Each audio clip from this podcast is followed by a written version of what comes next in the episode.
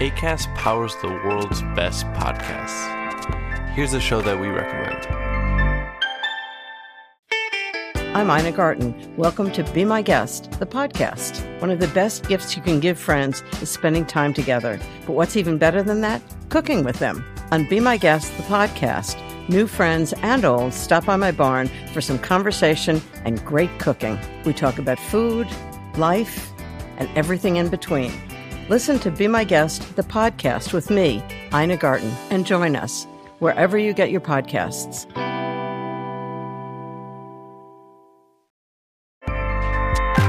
ACAST helps creators launch, grow, and monetize their podcasts everywhere. ACAST.com.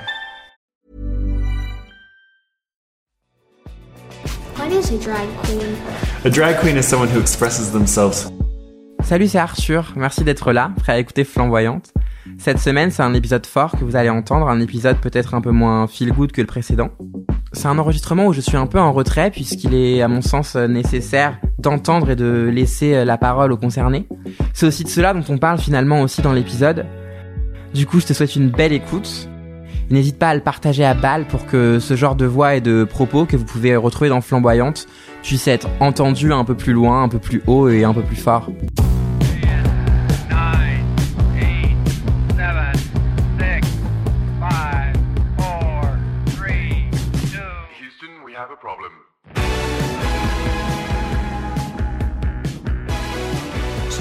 Quand t'es drag queen, souvent tu dois être belle et, et sensuelle et fine et douce. Et euh, quand t'es drag monster, bah tu as plus de liberté.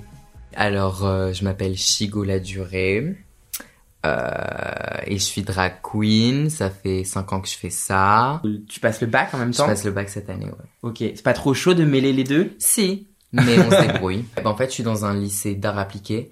Du coup, euh, on est tous artistes Ouais. et euh, tout le monde est très ouvert d'esprit. Il n'y a pas une seule personne homophobe dans mon dans mon établissement. Du coup, euh, par exemple, pour Mardi Gras, je vais en drag et les gens Trop ils kiffent. Ouais, enfin, j'ai vraiment beaucoup de chance d'avoir ce lycée. Après le collège, c'était pas du tout pareil. Mais C'était plus compliqué? Ouais, bah il y avait beaucoup de gens très homophobes. Enfin, c'était très très dur le collège pour moi. Mais Ouais. ouais, le lycée, c'est les gens sont chill et très ouverts d'esprit. Et le drag, tu fais ça depuis combien de temps? Euh, depuis 5 ans, du coup, j'ai commencé à 12 ans. Ouais, donc t'étais au collège quand t'as commencé le drag? Ouais. Ok, mais donc Ouais. du coup là, euh, t'en parlais pas? Non, j'en ai pas parlé. J'ai publié ma première photo de drag sur Instagram le dernier jour de, de collège. Ok. Ouais. Ah, c'est intéressant, mode, en mode euh, libération. euh, Ouais, et je me rappelle, j'avais fait un slide avec euh, plusieurs looks. Et le dernier, je faisais un doigt d'honneur. Parce que je- trois quarts de mes abonnés, c'était des gens de mon collège. Du coup, j'étais en mode... euh, C'était un peu un statement, quoi. je, je vais plus jamais vous voir, donc euh, je vous emmerde. Je suis moi-même. Et depuis, euh, bah, c'est là que j'ai commencé à, à poster des looks et les gens, euh, ils ont bien aimé. Et euh, après, je suis devenu influenceur. donc voilà. Ça montre bien que le drag, euh, pour toi, c'est aussi, euh, ça a été hyper libérateur et ça, ça fait Bah. partie de ton identité puisque c'est ce que tu me dis quand t'as quitté le collège, t'as dit voilà qui je suis Mhm. et maintenant je m'en fous. Mm. Bah en fait ça m'a enfin le drag m'a vraiment sauvé la vie. Genre j'avais j'avais aucun ami, j'avais personne à qui parler et du coup bah j'ai créé un personnage euh, dont je savais qu'il allait jamais me quitter en fait parce que c'était c'était des choses en moi. En fait mon drag c'est c'est euh, une illustration de toute ma souffrance en fait. J'ai vu que tu t'as appelé aussi Drag Monster. Je trouve que quand t'es drag queen, souvent tu dois être belle et et sensuelle et fine et douce. Et euh, quand t'es drag monster, bah tu t'as plus de liberté. Je dirais que mon mon côté drag monster, c'est plutôt le côté des vilains. Souvent, mon côté crade, je l'exprime euh, selon mon émotion. Des fois, j'aime bien euh, travailler. Enfin, j'aime bien trouver. c'est un peu. euh, Bref, je vais le dire. J'aime bien essayer de faire un look qui me torture physiquement. Ok. Du coup, je me dis, qu'est-ce qui peut montrer que je suis en train de souffrir là tout de suite et qui fait bien visuellement et Ouais. du coup, bah, par exemple, euh, j'ai fait des looks où je prends du cellophane et je me mets du cellophane littéralement partout dans le visage et je fais des, des mini trous pour mon nez. Euh, et j'arrive à peine à respirer et je transpire en dessous et c'est crade et c'est dégueulasse et c'est- je suis hyper claustrophobe.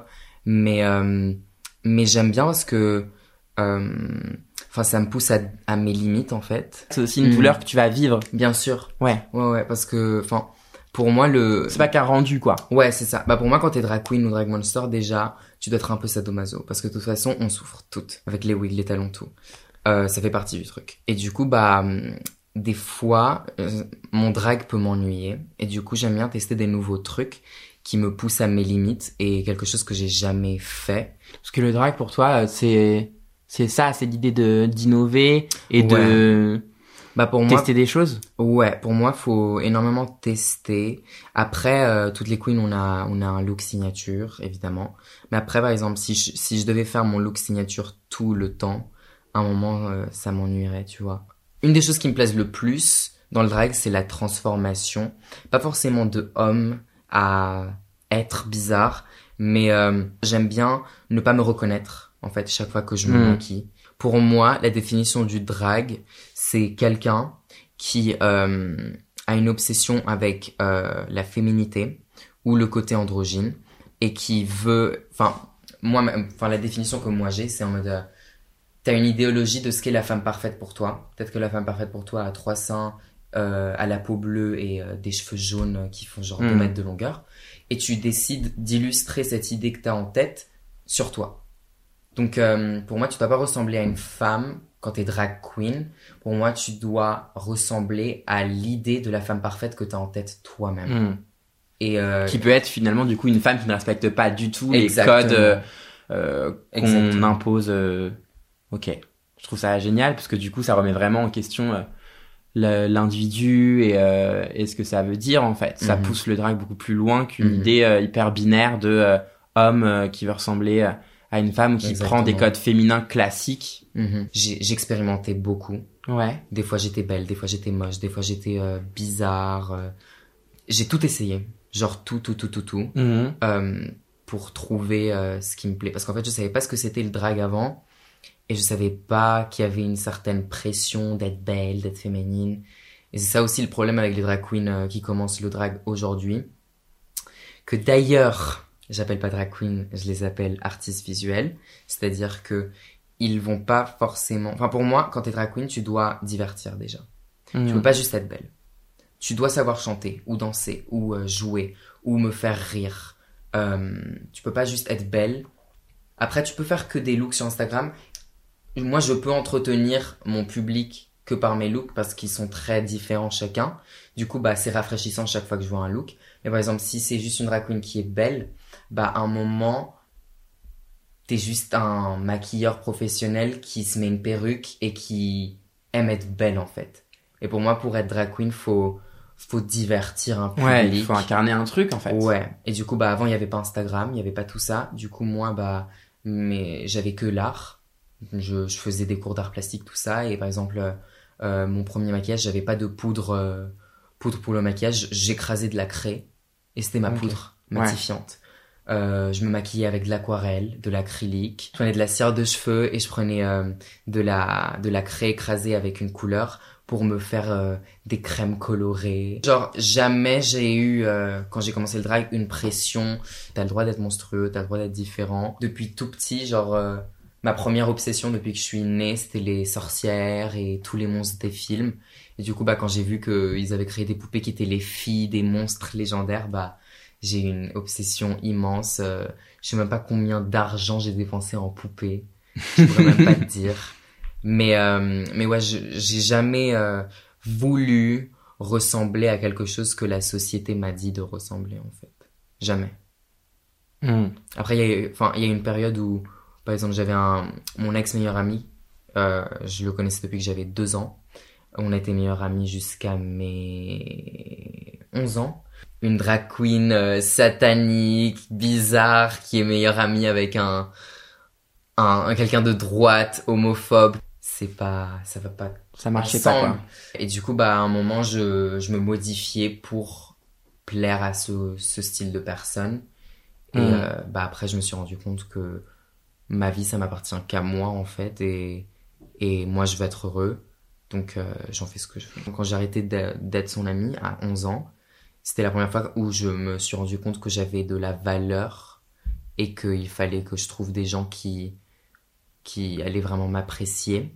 Enfin, mon collège était vraiment en mode survie, c'est-à-dire que je, je devenais meilleure amie avec les plus belles filles, parce que je sais que tous les garçons qui allaient me, me faire chier parce que Oh, wow. j'étais gay, ils étaient amoureux d'elle. et je comprends totalement, j'ai vécu ça aussi. Donc, Voilà. euh, c'est hyper intéressant. Beaucoup que- de gens ont vécu ça. Ouais, vraiment, c'est un schéma Ouais. hyper euh, qui se répète beaucoup. Et du coup, bah, j'étais vue comme un accessoire, comme le petit chien. euh, et elle me disait en mode, euh, Misha, viens chez Zara. Et je suis en mode, euh, pourquoi? Elle dit, bah, parce que t'es gay, tu t'y connais en mode. J'étais dans une école publique à Saint-Germain-des-Prés. Du coup, euh, pratiquement tous les enfants étaient blancs et riches. Euh, et du coup, bah, j'étais un des seuls euh, euh, métis, enfin, noir métis. Du coup, euh, bah, j'étais pas que l'ami gay, j'étais aussi l'ami noir. Ouais. Enfin, on m'a vraiment toujours mis dans des boîtes. Quand tu me dis, euh, moi, en fait, à 11 ans, euh, euh, je me dis, bon, bah, j'ai de la valeur, il faut pas que je reste meilleur ami avec ce mec parce qu'il est homophobe et parce qu'en fait, il me, il veut que je change pour lui. En fait, euh, je trouve ça dingue parce que, genre, euh, bon, bah, moi, tu vois, j'ai mes privilèges, je suis genre, certes gay, mais je suis blanc, euh, voilà. Mhm, mhm. Et en fait, C'est euh, genre. Ouais, totalement. Et c'est des trucs que genre, euh, enfin, me dire, euh, me rendre compte de qui je suis et tout, ça m'a pris beaucoup plus de temps parce que j'étais peut-être moins euh, dans l'urgence, tu vois, Ouais. parce que je me, je combattais moins la vie, quoi. Ouais. Et les ça. gens qui m'entouraient, tu vois. Donc toi, t'as dû prendre conscience de ça beaucoup plus rapidement. Ouais. Bah, en fait, on va dire que euh, depuis tout petit, j'ai été plus mature que tout mon entourage. Parce qu'en fait, euh, j'ai pas du tout eu le même euh, mode de vie que mon entourage. Parce que j'ai toujours vécu dans un monde de blancs. Ouais. Sauf quand je suis arrivée à Paris, maintenant au lycée, où euh, bah il y a, il y a plein de gens noirs et tout. Mais par exemple, j'ai vécu tout, pratiquement toute ma vie en Espagne. Je voyais euh, ma T'es mère. né là-bas? Euh, non, je suis né à Paris, mais 15 jours plus tard, je suis allé vivre en Espagne. Euh, jusqu'à mes 7 ans. Après, je suis parti un an à Tokyo. J'ai dû partir à, cause- du tsunami. Et je suis retourné euh, en Espagne pendant 3 ans. Et après, je suis venu en France et j'ai pas bougé. Mais du coup, en Espagne, euh, il y a pratiquement pas de noirs. Les seuls noirs, c'est euh, c'est genre des immigrants qui euh, qui gagnent euh, leur vie à vendre des lunettes dans dans des places touristiques euh, à Madrid. Et, euh, et du coup, bah, je voyais ma mère qui se faisait traiter de négresse. Je voyais mon père euh, qui se faisait cracher dessus par les blancs qui lui disaient comment t'as pu faire des monstres comme ça avec une femme noire. Moi, on me, on me disait retourne en Afrique, va vendre tes lunettes à la place. Enfin, toute Hmm. ma vie, en fait, on m'a marché dessus par rapport à ma sexualité, ma couleur de peau, euh, ma taille, le fait que je suis bizarre. Et du coup, bah, j'ai très vite appris que euh, le monde n'est pas du tout euh, papillon et bonbon et Ouais. tout ça. Et euh, j'ai dû bah, prendre une maturité très très tôt, on va dire. Donc ouais. Et pour pas que ça me casse, bah j'ai toujours exprimé ma haine et ma frustration dans l'art. Comme ça je deviens pas quelqu'un qui qui fait du mal aux autres comme les gens me faisaient du mal à moi. Même si je suis métisse, quand j'étais en Espagne, j'étais consi- considérée comme un noir.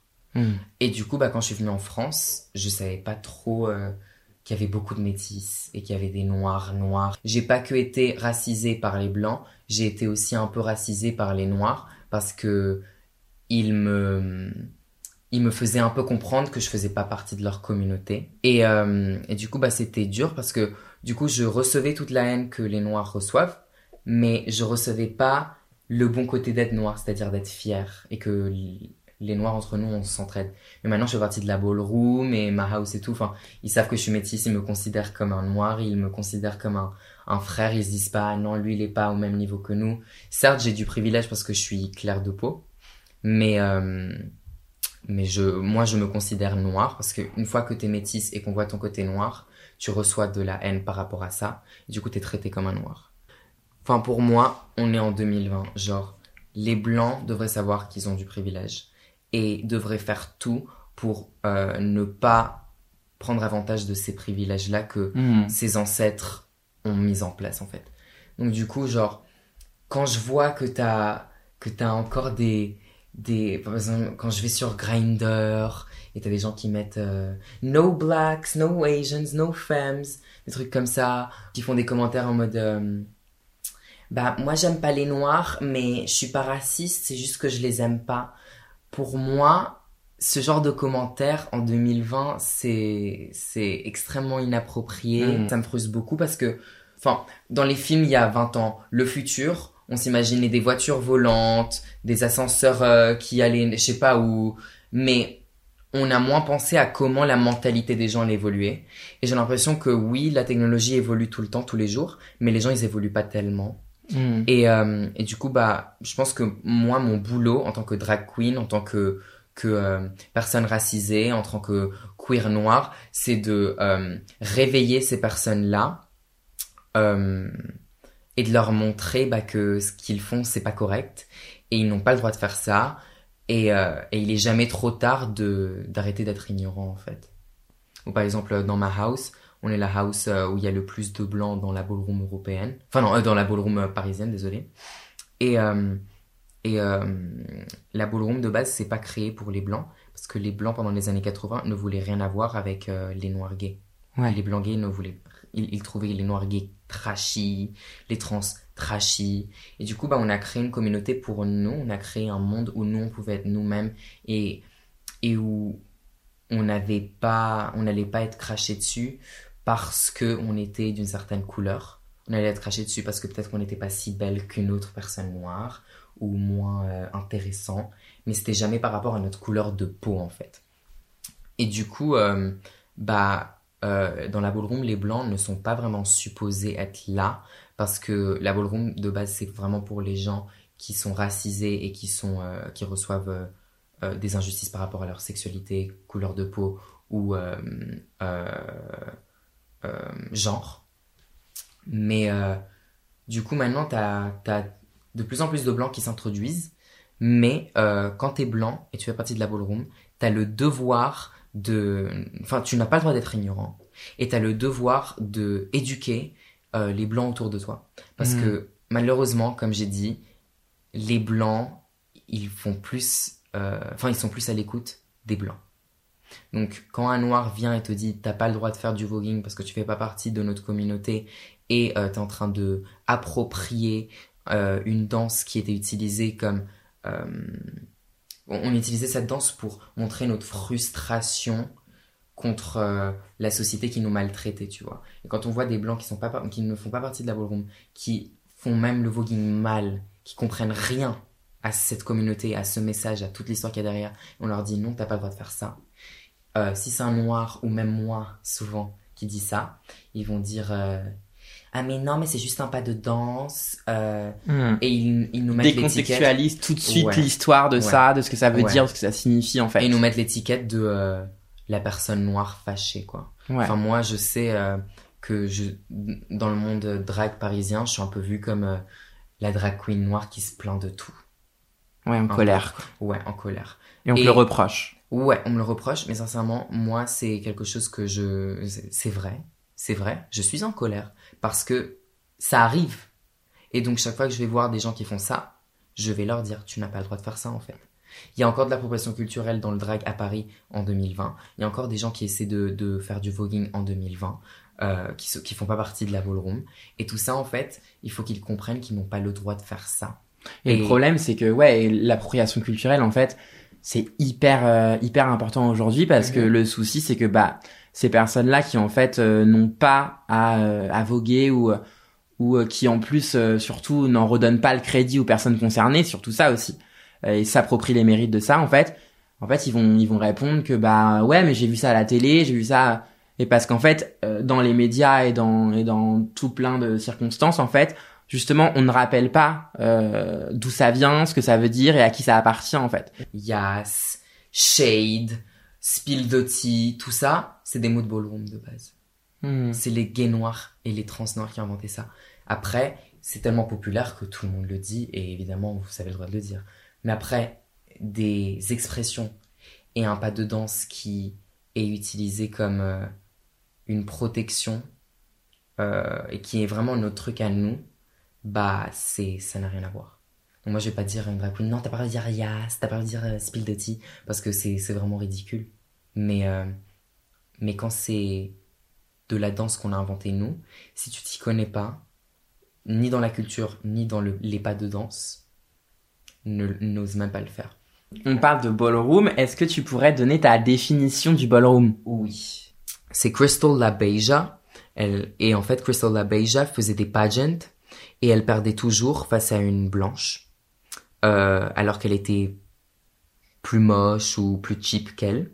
Du coup, elle en avait marre et elle a dit, tu sais quoi, fuck them. Moi, je, suis, je suis beaucoup plus riche, je suis beaucoup plus belle que toutes ces petites putes blanches qui n'ont aucun goût et qui sont pas si belles que moi. Donc, je vais créer ma propre communauté et mon propre euh, monde où justement ils vont juger ma beauté et euh, mon goût et ma richesse et tout l'argent que j'applique dans mes robes et pas ma couleur de peau.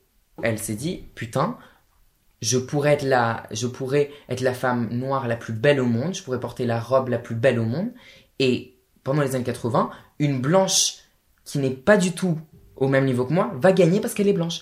Du coup, elle a décidé de créer son monde et du coup, de base, c'était euh, pour les drag queens et les femmes trans de couleur, donc, enfin, de couleur, euh, noir et latino. Après, t'as les gays noirs et latinos qui se sont euh, incrustés, puis après les lesbiennes, euh, et du coup, c'était notre monde à nous. Quand tu pensais à Ballroom pendant les années 80 et, et tu faisais partie de la communauté gay blanche, c'était péjoratif, la Ballroom. Hmm. Et du coup, bah, les blancs voulaient pas faire, faire partie de notre monde, et nous, on voulait pas qu'ils fassent partie de notre monde non plus. Parce qu'on l'a créé pour s'éloigner d'eux. Parce qu'ils nous traitaient pas comme on méritait, en fait. Du coup, la ballroom, c'est un endroit où les gens racisés euh, et qui reçoivent de la haine de la société par rapport à leur euh, sexualité ou genre, qui trouvent une plateforme où ils peuvent être eux-mêmes et montrer leurs valeurs, leurs vraies valeurs. Et après, bah C'est comme des- toi quand tu m'as dit euh, à 12 ans, je me suis rendu compte de la valeur que j'avais. Exactement. Parce que toute ma vie, on m'a dit, on m'a dit, t'es gay et noir, t'es pas à mon niveau. Tu vois Donc, la ballroom, en fait, ça, ça a sauvé la vie à beaucoup de jeunes. Enfin, les, t'avais plein de jeunes noirs euh, qui, qui faisaient leur coming out trans ou gay à leurs parents. Leurs parents leur jetaient dehors. Ils avaient genre 12 ans, 13, 14, 15. Et ils partaient à New York et ils dormaient dans la rue. Ils bouffaient à peine. La majorité se prostituait. Et euh, du coup, bah, t'as des houses qui se sont créés. T'avais une mother. Et la mother, elle habitait avec tous ses kids dans la maison. Et du coup, bah, la mother leur payait la bouffe, leur payait toutes les affaires de cours. Tout, tout, tout, tout, tout. Du coup, faut vraiment, vraiment prendre le temps de s'éduquer, en fait. Du coup, on en a parlé un peu, tu fais partie d'une house. La House of la Durée, la première house française. Et je les aime à mort. Là, ça va, bien- ça va bientôt faire un an que je les connais. Et euh, ils m'ont changé ma vie, sincèrement. Et euh, Tu es rentré comment dedans? Alors, ma mother, Matthews, euh, on se connaît d'Instagram et euh, il kiffait mon boulot depuis longtemps. Et on se parlait sur, euh, sur message privé depuis euh, quelques mois. Et un jour, m'a dit Viens un training la durée. Je suis venu, je me suis hyper bien entendu avec tout le monde. Mais ce que j'aime bien euh, dans ma house, c'est que on est tous des divas, on a tous énormément de talent. On a une carrière. C'est-à-dire, moi, je suis influenceur, je suis, je suis plutôt connu dans la communauté. Euh, Richie, il est euh, mannequin euh, dans le show, euh, dans le freak show de Jean-Paul Gaultier. Shailey, elle a fait Just Dance, elle a fait Danse avec les stars. Matthews, il est appelé mondialement, il a son documentaire euh, pour Vice. Euh, moi, je suis pas humble, moi, je suis sincère. C'est-à-dire que je sais que je suis une très bonne drag queen, mais quand je fais un truc mal dans mon drag, je le sais et je vais essayer de le changer. Quand je fais un truc bien, je le sais et je vais être content et fier de moi. Donc, pour moi, le truc de humble, c'est du bullshit, faut l'effacer. Pour moi, tant que tu ne te sens pas supérieur aux autres et tu te rends compte quand tu fais bien les choses et quand tu les fais mal et quand tu fais mal, t'essaies de les changer, t'es dans le bon chemin. Est-ce que tu pourrais un peu raconter comment ça se passe euh, Qu'est-ce que vous organisez Comment vous vous retrouvez? Donc, t'as des Ce balls. que ça représente aussi Ouais, t'as des balls. C'est rare de que t'arrives à les trouver si t'es pas de la ballroom. Et du coup, chaque dimanche, on a un training. On s'entraîne pour faire toutes les catégories que les gens de la house font. Donc t'as voguing, t'as face, runway. Et euh, du coup, bah, on se voit chaque semaine. Des fois aussi, bah, on sort faire euh, ce qu'on veut, aller à un restaurant, des choses comme ça. Et du coup, on se prépare pour des balls. Et du coup, bah, au ball, on walk des catégories, tout ça. Et en fait, euh, euh, il n'y a plus la facette de on vit avec notre mother qui nous donne à manger tout ça parce que ça, ça existe pratiquement plus ça Mais maintenant, en fait, une house, c'est plutôt un groupe d'amis, en fait. On est une famille, Mm. genre, tu vois. Donc, Oui, il y a vraiment encore l'esprit de famille mhm, et de gens qui s'entraident. mhm. Clairement, clairement. Richie, il, il, fait, il a fait des études de mode. Michel aussi. Moi, je vais faire des études de mode. On est trois personnes dans la house qui savent coudre. Donc, on s'entraide. Euh, Johan et moi, on s'est maquillés. Richie aussi. Du coup, on se, on se maquille pour les balls. On maquille tout le monde euh, s'ils en ont besoin. Enfin, c'est, on s'entraide. On n'est jamais égoïste. On partage tout. Il n'y a jamais de jalousie. J'ai vraiment beaucoup de chance d'être dans, dans cette house parce que toutes les houses sont pas comme ça. Merci d'avoir écouté Flamboyante, c'était Arthur. J'espère que l'épisode vous a plu. N'hésitez pas à venir m'en parler sur les réseaux sociaux. On a tous les réseaux flamboyantes, on est on fire. Je te dis à très très vite puisque nous sommes diffusés un jeudi sur deux. Et mauvaise tête à la prod, of course, euh, vraiment le sang.